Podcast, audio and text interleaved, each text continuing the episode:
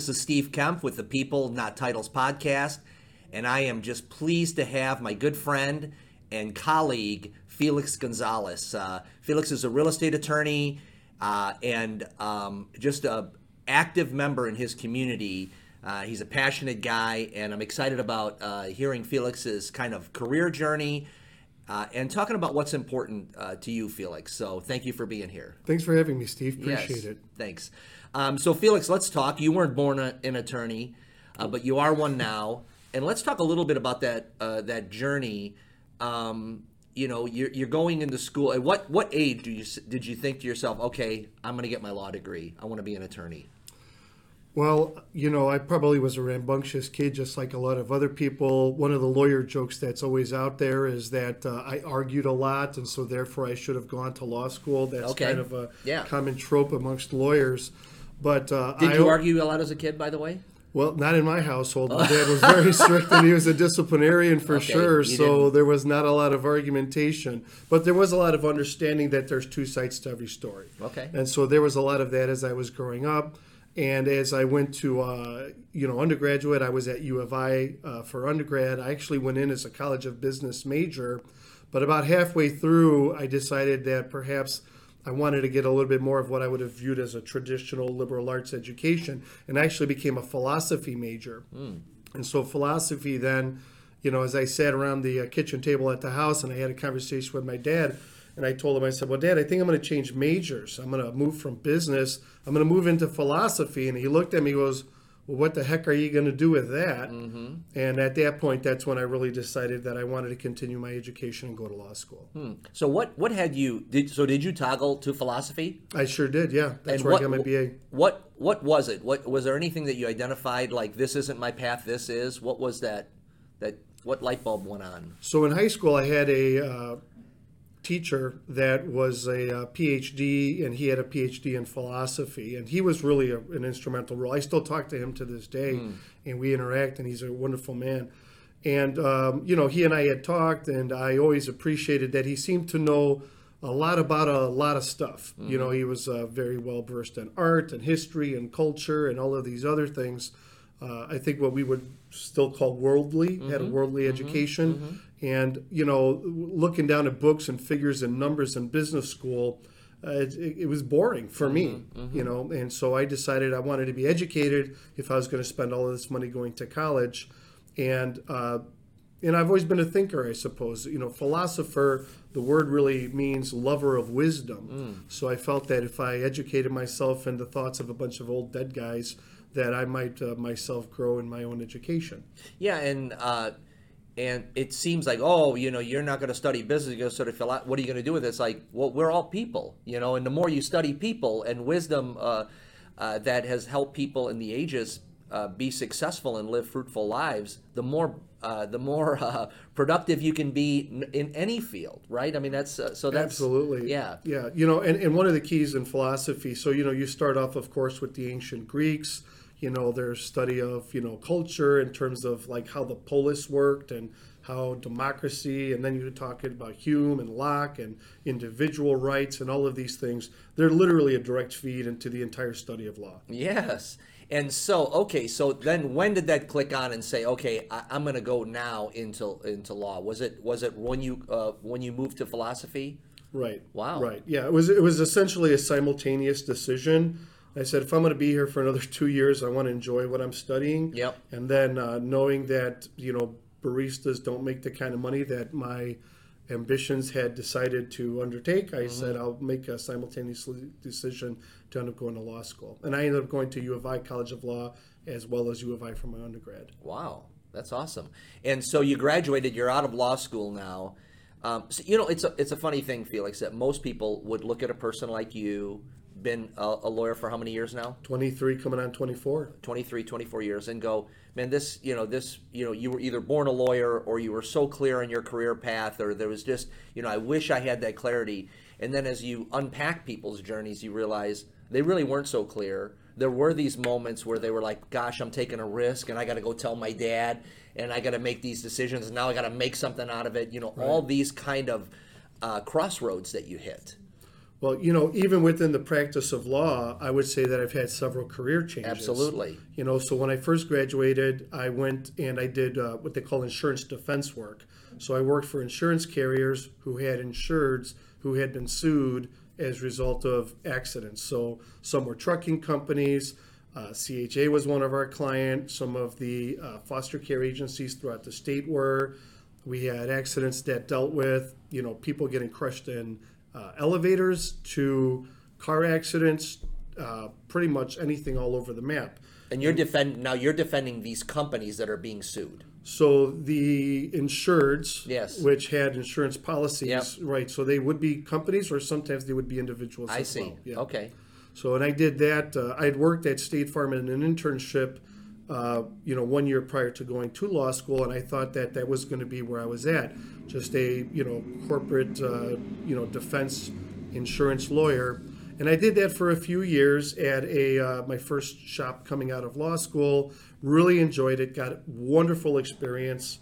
So you're arguing in courtrooms. I probably within about three or four weeks after getting sworn in, I'm already in court handling motions. You know, most of it was already prepared by other lawyers in the firm, but getting that opportunity to cut my teeth, to Mm-hmm. get in there, to get into the mix, to get into knowing the Chicago legal community of plaintiffs' attorneys and the judges and everything else. Okay. And what were your big takeaway from that period of time? Like, what skill do you still have that you learned right there? Uh, you know, in action. So I had a good mentor at the firm, and uh, his name is Jim Bartlett. And Jim really had a good way of relating to people.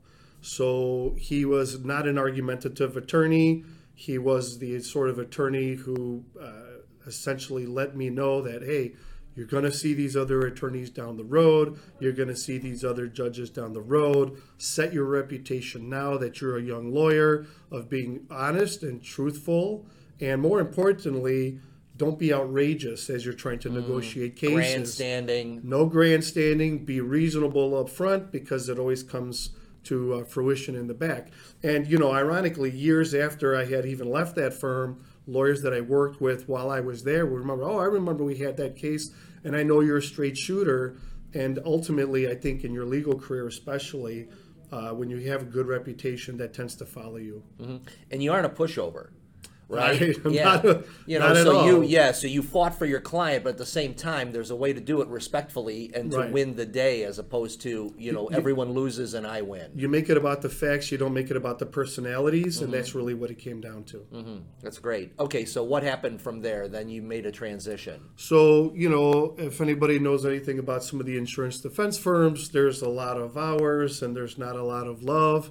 So I got recruited to actually practice uh, down the road from our studio location here today, and I practiced in Oakbrook, and I switched to the dark side. I started doing plaintiffs work. Okay. So I, I did that for about four and a half years, uh, right over here by the uh, Oakbrook Mall. I worked for a sole practitioner, and uh, even took all of that experience that I'd gotten in the you know year and a half that I worked at the first firm, and was able to translate that into you know developing a portfolio of business for myself, mm-hmm. representing clients doing the same type of work. You know, f- the first couple of months, judges were like, "Well, wait a minute, how come you're on the plaintiff side?" and I said, "Well, judge, I've changed firms." And like, "Oh, okay, switch teams, huh?" and so that was actually kind of funny for a mm. little while. And what you realize then probably is that there is two sides to every story. Absolutely. Right, and, and now I need to argue this side, and so you're on the other side of the table, and now you have em- empathy and understanding of these people that are uh, that are the defense folks. Right. And then sometimes when I would go up against attorneys that we used to share co-defendants, now they're like, "Oh, okay." Yeah. But you know that same uh, that same spirit of cooperation, but representation was always there, and I found that actually benefited my clients. We did very well those years that I was in plaintiffs' work. Excellent. Okay, so after play, so you got both sides of that on the insurance work. Then what? Well, so I did that, and then uh, you know the market was changing. So this was probably the early 2000s, and uh, I'm also bilingual. I speak Spanish, and you know the first time that a real estate file came through my office, I was like, I don't know what to do with this. I've never done it. So you know, in those days, you went to the library.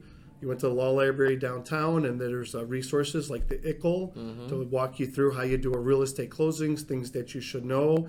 and I spent a few days up there just going through the book and making my notes. And then I started taking on real estate clients. And uh, being one of the few bilingual attorneys here in DuPage, I started to go to closings and uh, try to do a good job. And agents started just handing me their cards, and soon they were handing me their files. And uh, this was while you were still working in in doing insurance work. Well, I had left the insurance Okay. work. I was doing the plaintiff's work, Yep. and then I started getting the transactional real estate Okay. work. And then the um, the real estate work actually ended up taking up about fifty percent of my practice within about an eighteen month period of time. Mm-hmm. So that's how I was uh, I started growing my book using those services. Okay. And then at what point did you go off on your own? So uh, I was with that practitioner for about four and a half years, and then a, uh colleague of mine that I'd known for a number of years uh, had a corporate firm downtown, and uh, he asked me to join him, and I ended up working with him uh, at a firm for uh, two years. I was a named partner there as well. And then uh, he made some career changes because he actually went to go work for the Daley Administration, and he did that for a period of time. And as he went off to the uh, Daley Administration, I decided to start up my own shop, and I did that in the southwest side of Chicago, where I was living at the time, and uh, we named it the Archer Law Group because I'm on Archer Avenue. And when was that? Well, that was about 18 years ago now, Steve. Okay. That was about 18 years So, ago now. Yeah, and what uh, you know, what what I, I think what uh, what an, a real estate agent who is considering an attorney should know is that you're an entrepreneur. You know what I mean? That you do know what it's like to open up the door and to walk in and go, I got to make something happen today. Turn on the And- lights, pay the bills, make the calls, send Yeah, the emails, all yeah. of the work. Yeah. And was that was that a gulp for you at that time, or did you kind of just go into it like, oh well, you know, whatever, you you don't even know what you know what you're getting into, or were you was that like a big decision for you? Am I going to join another firm, or am I going to go start my own business? Was that a passion, or was that kind of like, oh, I guess I got to do it this way? Well, I think that uh, it was a fortuity of circumstance. You know, I had a uh, group of friends who actually had a real estate office, and they had a number of agents, and they were in a growth phase for their business. And I was invited to come in and essentially rent a spot. And so I figured that Is this pre Big Short? this was pre Big Short. This is like 2004 ish. Yep. you know and so you know i mean deals coming in left and right keeping very busy i mean at one point i had two other attorneys almost three and you know basically two and a half working with me. I had two or three uh, secretaries.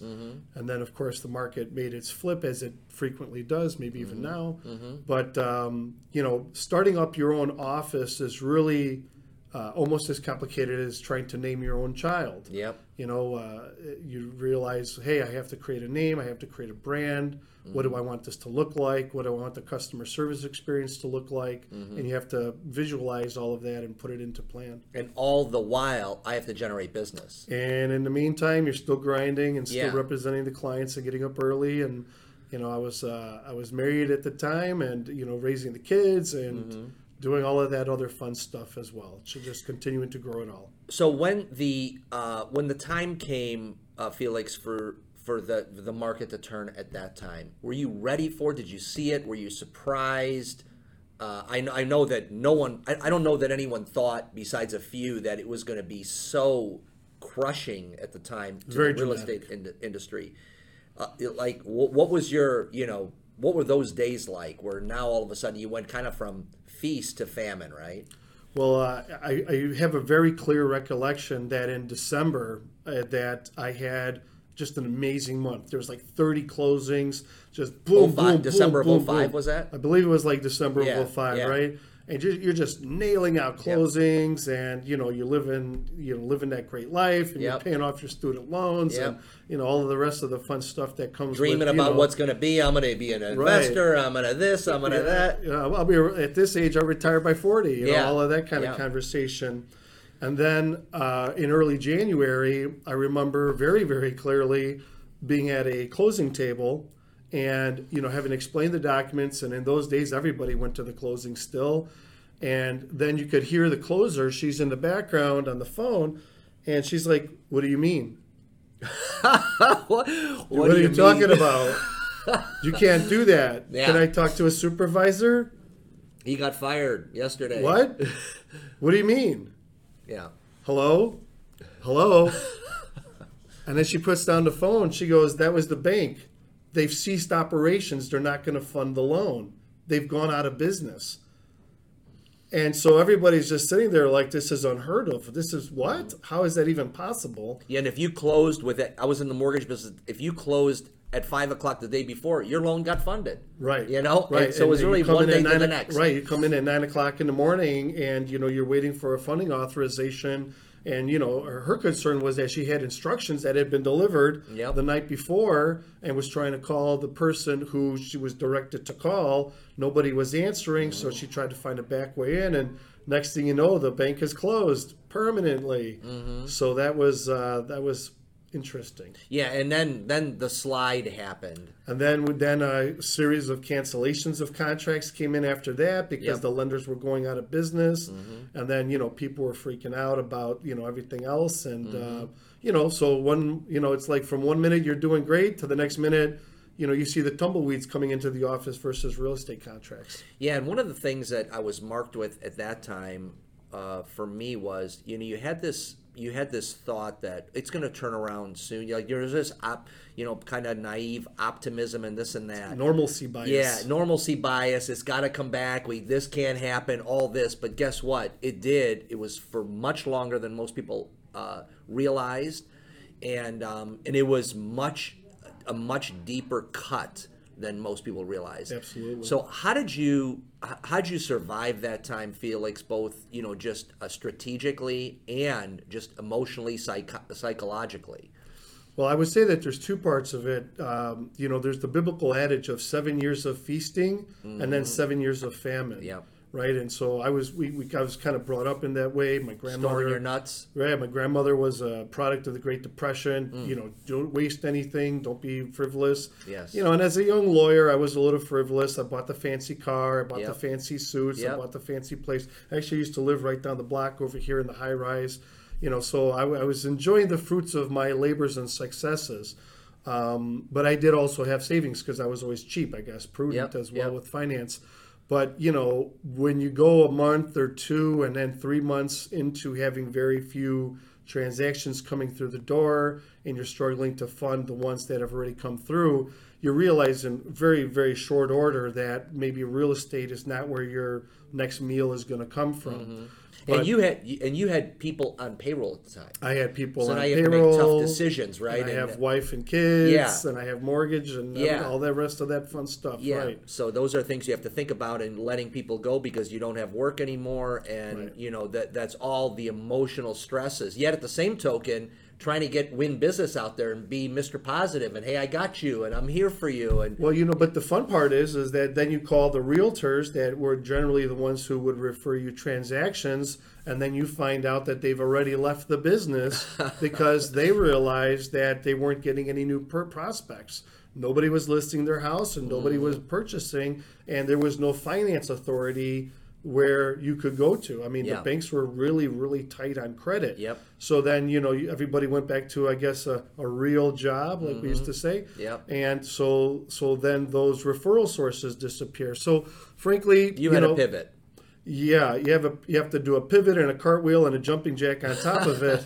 and so, what you end up doing is, and, and if since that time I've maintained this, where about sixty percent of the business is the transactional real estate, but then the other forty is still going back to litigation. Mm-hmm. And so, but now with my practice, what I do is I do a lot of real estate litigation, and then in those days I would do foreclosure defense. I would do the modifications for Short the short sales. sales and that now that that's sort of in the dustbin, maybe to come back, who knows? But I've always done now uh, building court matters and other real estate related litigation.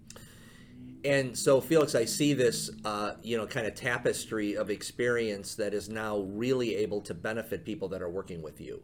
You know, from the litigation side of it, from working plaintiff, from working on the defense side, from uh, pivoting and being an entrepreneur that says, "Hey, I have to make some decisions here." Uh, you know, all of these things now uh, manifest itself in uh, great transactions for you and your clients. Well, you have to know where the market's going in order to eat, and Yep. then to have to have a breadth of opportunity that you can bring to each of the transactions always benefits the client because then you could give the client some knowledge perhaps maybe other transactional attorneys don't knew, know or deal with you know as an example just a super simple one you know, boyfriend and girlfriend decide to go and buy a house together. Well, you're boyfriend and girlfriend. All right, let's create an agreement that says exactly how we're going to wind this down in case Boo and Bay don't end up working out.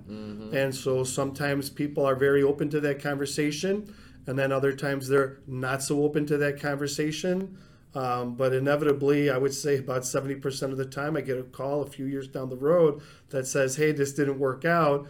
Uh, we should have followed your advice on the agreement, but now we're fighting and now we have to deal with this situation. And it's much harder, right, to work on it from that angle when everyone when you have hostile parties as opposed to everyone going into it. with- That's exactly the case. And then, you know, then you get the judge to decide versus having, you know, autonomy to make the decision based upon your preconceived plan and implementation versus having to litigate and fight and then, you know, what, could you believe you did this? And, you know, so it gets really dramatic.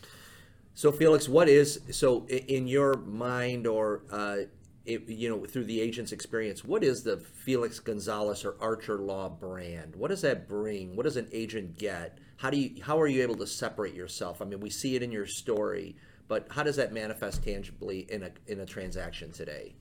So, you know, clients call the office, we want to make sure that they feel comfortable. We want to make sure that they understand that you're bringing 23 years of experience to the table and that, you know, it, it, every day when you think you've seen it all, you know, sometimes you get surprised. But for the most part, real estate is pretty consistent and it's stable in terms of number one, the personalities that you deal with. So I'm fortunate that I get to deal with a lot of the same colleagues as attorneys mm-hmm. and a lot of the same brokers You walked and in agents today and you were like, "Hey, right? morning, Joe." you know, I recognized Yeah. you know one of my colleagues over here, great guy. yep. But you know, also, so so a lot of it is maintaining relationships. Yep. That's really what it comes down to. And that was from the beginning of your first days in court to today. Absolutely, You know? absolutely. One of my one of my, you know, we don't get joy sometimes in the practice of law Yep. because it's a thankless profession.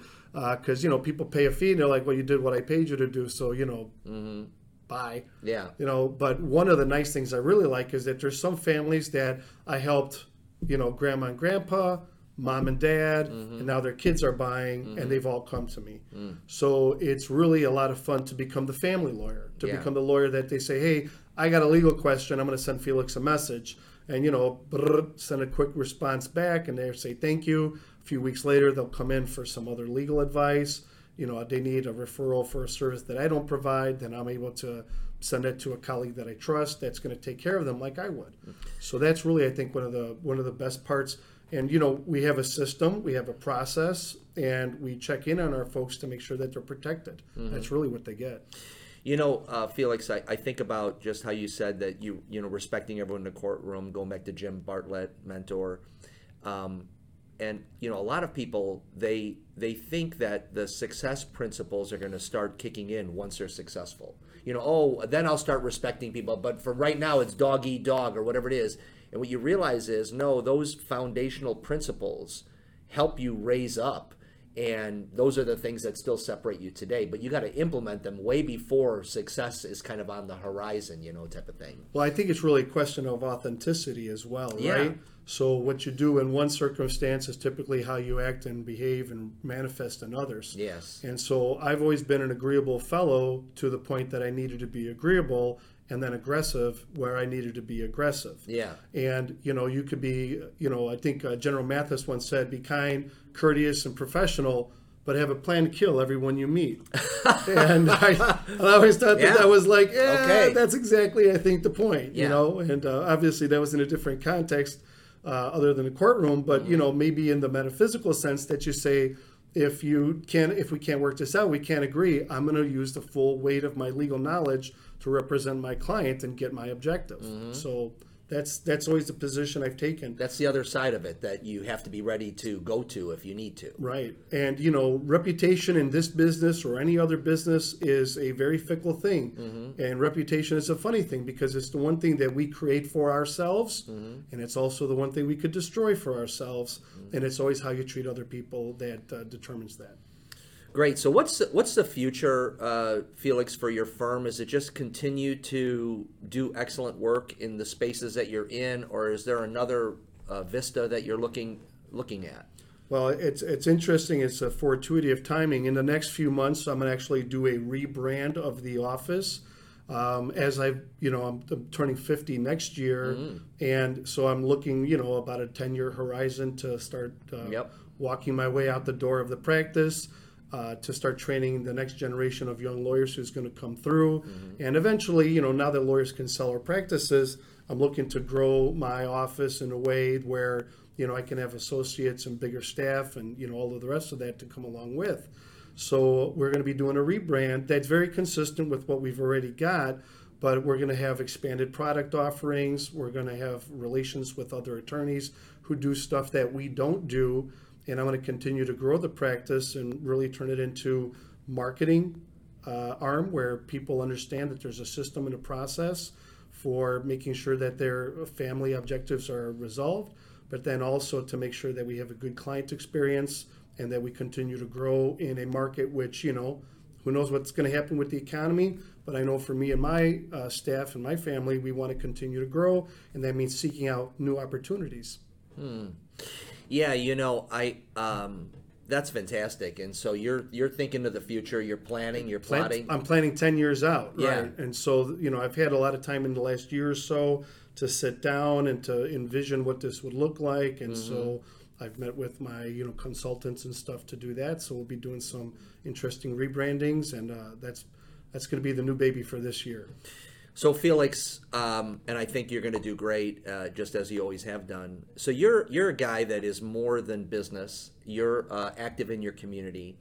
So what's important to you? I know you're a, a big uh, Second Amendment person, Very right? much so. Yeah, and uh, as am I, uh, and um, and I think. Uh, and you, so, how does that? How do, how, how are you uh, active in that community? And some, of you know, you have the guns and tacos. Right. Uh, so, what's what's what's the heart behind it? So, uh, it, well, going back to the financial crisis that we discussed, was never into guns growing up. Um, my dad had, you know, the typical revolver that was in the sock drawer in the Yep. dresser. Never had gun culture in my house or anything of that nature. But it was very interesting during the crash. I mean, I knew a few people who um, uh, didn't do well emotionally during that time. I saw a lot of people in a great deal of panic. And it just occurred to me that this might be something that I might want to learn about. And uh, then I acquired my first firearm, and then another, and then it became a uh, interesting passion. So I don't just have all kinds of stuff. I have a lot of historical guns as well. And so one of the nerd things that I like to do with the firearms that I have is there's forums where you could actually find, you know, where they were manufactured, then what units they were deployed with. Then you could find out what battles those uh, units fought in, and then so you so you nerd out with the history on the firearms. But all So this, where these guns actually were, where they were fired, where what they they, were, used for, maybe even by who. Right, exactly. So that's kind of a little nerd rabbit hole Yeah. that I've enjoyed going down That's with great. And then, you know, frankly speaking, um, you know, I'm not athletic in any real sense. So, but I, I'm competitive, Mm-hmm. and so with firearms, it's interesting because it's always you versus you. Hmm. So if you don't practice, it shows up on the target, right? Mm-hmm. It shows up on the paper when your group is like this versus it's a smaller grouping. And so it's a constant thing. You're always honing, you're always practicing. And so then what ended up happening is, is I said, well, if I if I'm going to enjoy this, I want to learn as much as I can. I started taking instructor certifications, and so now I've got like over nine different instructor certifications, and I actually uh, teach. Um, Arizona, Utah, the Indiana license to carry, as well as the Illinois conceal and carry classes. And uh, right now, I'm actually teaching twice a month the uh, Utah and Arizona classes. So, Is that online? No, it's actually in person. I teach in uh, Hammond, Indiana, at the Cabela's store. Wow. So I work with a company that they have a nationwide contract with uh, with uh, Cabela's and Bass Pro. And I've taught all over the place. During the pandemic, they had me going out to Connecticut, um, and you know, for me, it's it's really uh, obviously it's a self protection issue. I, Sure. I, I en- enjoy the fact that I can protect my family. Yep. But as a citizen, it's very important to me that we are able to exercise our rights. So I'm just as Whether it be passionate. property and all these things that you talked about before. I'm as passionate about the Second Amendment as I am the First Amendment to Yeah. go to church and to say what I like and Yeah. to do what I want and to hang out with whoever I want. And I don't think it's a coincidence that the second one is right after the first one, which is freedom to assemble. So there's that. Um, but for me, it's just something that I enjoy to do. And you mentioned my event, Guns and Tacos, Facebook page. And uh, every year we've hosted that event and we go out to the Buffalo Range out in Ottawa. And in the last few years, we've been able to donate money to different charities, including uh, for veterans and for uh, police officers. Yeah, and so what we're talking about is we're talking about a thoughtful guy who's involved in the law, who's never, you know, been, you know, on the bad side of the, of the law, and who's yet still a proponent of this. And so I imagine that you've had a lot of interesting conversations, having to, you know, listen to people and hear their points of view of uh, maybe they're reasonable or whatever it is, the Right. the other side of the story. How have those conversations gone for you, Felix? And you're an ad- now at this point you're an advocate that says, "Hey, I want to speak up for this." Because it's not just a bunch of people living in a shack in the woods, you know, waiting for the Right. apocalypse with a bunch of firearms. You know, it's interesting because I think that there's a perception of who is a potential gun owner versus what I see as an instructor as I'm teaching my students. So my class is held in Hammond, Indiana. My typical student is a black female. So for me, that is my passion. Wow. Because those are That's women who have children. Yep. They live alone. Maybe their community is not as um, safe as they would like and they recognize that you know they're their own first responder so that to me is very important to bring that to them in order to assist them i had a gentleman the other day and his uh, permit was expiring literally the next day and um, I was able to get him into the. I was able to accommodate him the next day, do a renewal. This is a guy who worked 30 years for the railroad. Sweet guy, took care of his grandmother, mm-hmm. just like like like my kind of people, like a pillar of the mm-hmm, community. Mm-hmm. But he realized, like unknowingly, that his permit was going to expire. So I was able to make sure that he didn't have to take the 16-hour class all over again. So when I can help people like that, I enjoy it. There's a lot of people who come to me and say, "Well, I hate guns," or "We shouldn't have guns," and you know uh, that's their position. Frankly, I, I, it's not my place to change their But it doesn't come up uh, during the real estate transaction. I mean, it doesn't come up, you know, Yeah. generally speaking. You want to talk about it, I'll talk about it. But otherwise, Right. Yeah. I, I mean, I don't. I don't bring it up to folks because you know I not. never know where they're coming from. Yeah. I mean, there's people who've had bad instances and whatever. But uh, honestly, what I tell people, I said, well, you know what? If it's not for you, I respect that, and that's okay.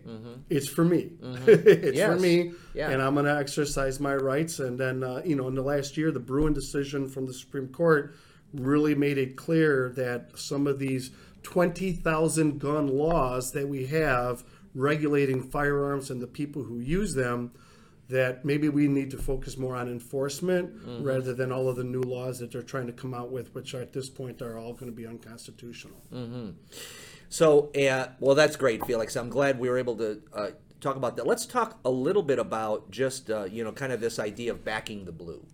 You know, so I, uh, interesting, uh, you know, I, there's this uh, real estate uh, soccer uh, community, okay, that I'm a part of. And we played against the uh, Chicago PD, okay? And uh, and they whooped us. Okay, it was it was thirteen to nine. We to were foot chases yeah, no kidding. And uh, I'm telling you what, they were organized. They looked great. We had a lot of fun doing it. And um, at, at, after the game, they gave us a nice plaque uh, and this kind of thing. And the, the leader of the of the that uh, team said, "Hey, we want we just want to let you know that you know we sweat. We have families that are all here. We bleed." and we enjoy soccer and we enjoy this is why we're doing it is to let you know that we're actually human beings and you know that day maybe a few days before that game one of the members of the team was shot and killed in the city this is a young man that they just found the the person yesterday maybe that- Right. you, you know what I'm well, he was about? up he was up for arraignment he had been caught right afterwards yeah. Okay, yeah. Lasso. yeah, okay, yeah, Officer exactly. Lasso. Officer Lasso. And so he was he was on that soccer team and wasn't able didn't show up that Saturday, you know, that we played. And so these are real guys Yeah. with real families that, you know, pay the ultimate price. And so talk a little bit about your your uh, you know, just your perception of all that. You know, I think that uh, we've really come to a very interesting point in our society where we have decided to take away our own individual accountability. And we've come to a place in society where we've said, and you know, uh, in one of my many travels, I was actually appointed by Governor Quinn to sit on the Illinois Criminal Justice Information Authority Board. That's a long title. What did we do? Well, we basically directed state and federal money towards all kinds of programs, including incarceration, reducing recidivism, community investment for like, you know, teens so that instead of being on the streets in the summer, they have a place to go. We did all of these different types of things to help to make sure that prison wasn't the first option for a number of wayward youths and you know sometimes you know middle-aged adults and everybody else in between what you find is that criminal behavior tends to manifest itself essentially from the age of about 15 to about 28 in the majority of the male population. And if you look at what's going on with those individuals frequently they're involved in households that are single parent households typically raised by the mother. Typically the father is absent. They've struggled throughout their uh, academic career with schooling, consistency of being in school, and then they're essentially ending up on the streets, being raised by the streets, and being raised. That's a in- tough place. and it's the worst place. Yeah. it's the worst place. You have to defend yourself. You have to be hair trigger ready to ready to fight at the drop of a hat. But what ends up happening is, is you're raised essentially in a trauma culture hmm. because then not only are you being attacked by, let's say, rivals, but you're also on the defense. Then you're seeing good friends, you know, pass away from this lifestyle. So we looked at all of these different things, Steve, and what I understand as a person who never has had to deal with any of that. My parents, we were raised very middle class and mm-hmm. everything else. But I can look at my fellow brothers and sisters and say, you know what? Don't be mad at the police officer who arrests you as a consequence of your behavior. There's no relationship between poverty and criminality. You could be a poor person, but still maintain respect for yourself, for other people's properties, and other people's lives. And, you know, what we really need to do as a society is to focus on how do we strengthen the family? How do we make sure that these uh, young men, who are engaged in these high risk behaviors because they don't have adult role models. Typically, uh, I you know I have two boys, and I raised my kids in the Scout program until very recently when they decided not to finish. But I mean that program is structured, and the mm-hmm. men and the fathers were there, and the community was there supporting them. We would go, you know, to have weekly and or monthly masses with the community, mm-hmm. and the amount of support that we got was great. And what that's what I think young men need, mm. because young men are at most at risk for criminal behavior. And you know, I would encourage all of the men out there, if you're not already involved with some program that deals with mentorship of young people, society needs you. Take your mm-hmm. own kids, mm-hmm. go to YMCA, go to a mm-hmm. scout meeting, you know, go to uh, Boys and Girls Foundation, whatever whatever your flavor is. Make sure that you're giving that because any man can be a dad, but only a real man can be someone who can act like a father. Mm. And I think young men, you can literally make the difference in someone's lives. And then that takes away from that hopelessness. As I understand the facts, that was an 18 year old man who was dating a 37 year old woman. Apparently, there was some kind of argument that they had about him being able to provide for her. So I think that, first of all, when I look at an 18 year old dating a 37 year old, I see an imbalance of relationship there. Mm-hmm. And then he acted out in a negative way with rage, got a domestic call, and then his answer, instead of saying, okay, I crossed the line, was to have a handgun, which under Illinois law, under federal law, he's not supposed to have until he's 21. Mm-hmm. And he took the life of this officer. So more laws to stop him from shooting some. He already broke the law. well, murder is illegal. Right. right. Having a handgun at 18 when you're supposed to be 21 is illegal. You know, uh, fleeing arrest is illegal. Yeah. Getting involved with the domestic is illegal. So, I mean, do we do we fill up our fingers with more laws that you know they're called the criminal for one reason? Is because they engage in crime, and whether or not a piece of paper on the books means anything has to do with how they were raised and ha- have respect for institutions and have respect for their fellow citizens. So, you know, I read that, uh, you know, Lasso's wife uh, posted essentially a, a eulogy, and uh, it was beautiful, but it was heartbreaking at the same time. And I think that we need to get back to saying to people there are norms of behavior in a civilized society. Mm-hmm. We will help you if you're having a hard time and you're struggling. Mm-hmm. But if you cross the line, you're going to have to pay the consequences, mm. and they will be swift and they will be onerous. Mm-hmm. And people have to understand that, you know, if you continue to hurt people, you're just going to need a timeout from society mm. and you're going to be incarcerated until you figure it out. Yeah, and then the and then these the rest of those you know I think about the rest of those men that were part of that soccer team, right? They're all thinking now, you know, they have to really keep their wits about them to not lump all of society into what Lasso did, right, or whatever it is. They have to still get out tomorrow Right. and pull people over and speak to people and all this. And so there's a way of respecting them as as people, as people in the community that are that are supposed to be you know people be act out and all that but they're they're on the good side they're they're on the on the on the team that's trying to I, help I wouldn't want to live in a town that didn't have a police officer. I wouldn't want to live in a town that didn't have fire department. yeah You know, I mean, I could take care of myself pretty good, Mm-hmm. but I'm just one person and I can't respond, and that's not my role. Mm-hmm. So we have folks who are our guardians and our protectors.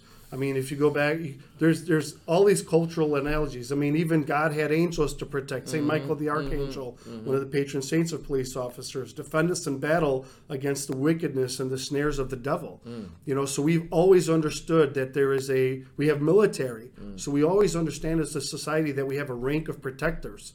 But if we vilify them in the way that we have done in the last few years, if we don't allow them to do their necessary function of taking those elements um, off of the street, which are causing harm, we're not helping society. We're hurting society. As a side note, I mentioned that a lot of my students in my Hammond store are African American women.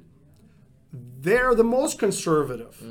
They're the most critical of this recent push Mm. to defund the police and to have no cash bail and mm. to be sought. They're they're and I'm very conservative mm-hmm, generally. Mm-hmm. They're past me mm-hmm. because they know that you know it's their nephew or their neighbor's kid or whatever, and they know he's gotten out three or four times, and they know he doesn't care, and he's just going to keep on doing it. He's going to keep on doing it until either the street catches up with him or he gets a life sentence. And so I find that yeah, people, that's real that's real street stuff that's, That's real, real mean, you're people. you're getting in the you know it's not the narrative not the news not this not that not a not some uh, talking head this is real life stuff that These are real about. people Yeah. who see what's happening to their communities mm-hmm. and they do not like it. And mm-hmm. they're arming up because they know that the police have to you know to, to, to use the word they've been handcuffed mm. because if they go and arrest somebody they spend three four hours doing paperwork The person posts bond the next day they're back out on the streets mm-hmm. you know the one joke about criminal justice is, is that those police who just randomly pick up a kid or whatever they've seen them on that street corner dealing whatever. They've seen them. They're these police run a beat. Right. They're familiar they with these the, people. they know the players. They know the players in the game Mm-hmm. and so instead of playing cat and mouse you Mm-hmm. know what we really need to do is just to get back to common sense and making sure that people understand that if you uh, Baretta used to say don't do the crime if you can't do the time. Yes, yes. You know, uh, and Felix, when you were leading these uh, scout troops, I'm sure you've seen the men or the young boys that were becoming men, and that's an investment, right? So people say, "What can I do?" Right? Uh, those are some of the things that we can do is to is to participate in those things, whether it be coaching the baseball team or whatever. You, you, a chance where you're impacting people, where they can look at it and go, "Oh, look at this guy. That's different. You know, that's a different life." Kids need to see that. They need to have those role models. So Right. bravo to you. And, and I've seen, but you know, it's not just me. I mean, I've Yeah, seen lots many of men. men, yeah. Right. You know, you go and you sit there, and then you know, uh, you know, unfortunately, there's a lot of fathers who don't take parenting seriously, and that's unfortunate. That should change. But Mm-hmm. Yep. if they do, they will. If they don't, they won't. And somebody else can step in because, especially young men, in my view, they need somebody to sit there and say, "Life is going to be a challenge." But be tougher than the challenge. Mm-hmm. You're going to have a lot of temptation, but don't be tempted. Mm-hmm. Do what's right, not what's expedient, Mm. and have a future vision of what you want to become. And if young men could continue to hear that message from someone who's doing it and who's encouraging them to do it, this criminal justice situation will really fall by the wayside. Mm-hmm. You know, but we have to become involved and we have to invest in our neighbors and our kids. Great, great messages, Felix. Well, Felix, uh, thank you so much. So the Facebook page is Guns, Guns and tacos. Guns It's and got a it's got an icon of a taco with a sombrero and two pistolas. Okay, and so in in, in the rebranding of your firm, is Mm-hmm. it is it still going to be called Archer Law? Nope. Okay, do you want to unveil it or is that is Name that, to come. Okay, name to come. Okay, great. That's exciting. I already we'll have it, but that. name to come. Okay, It'll be very familiar, Steve. Okay, fantastic. That's that's great. I'm I'm I'm intrigued. Yep.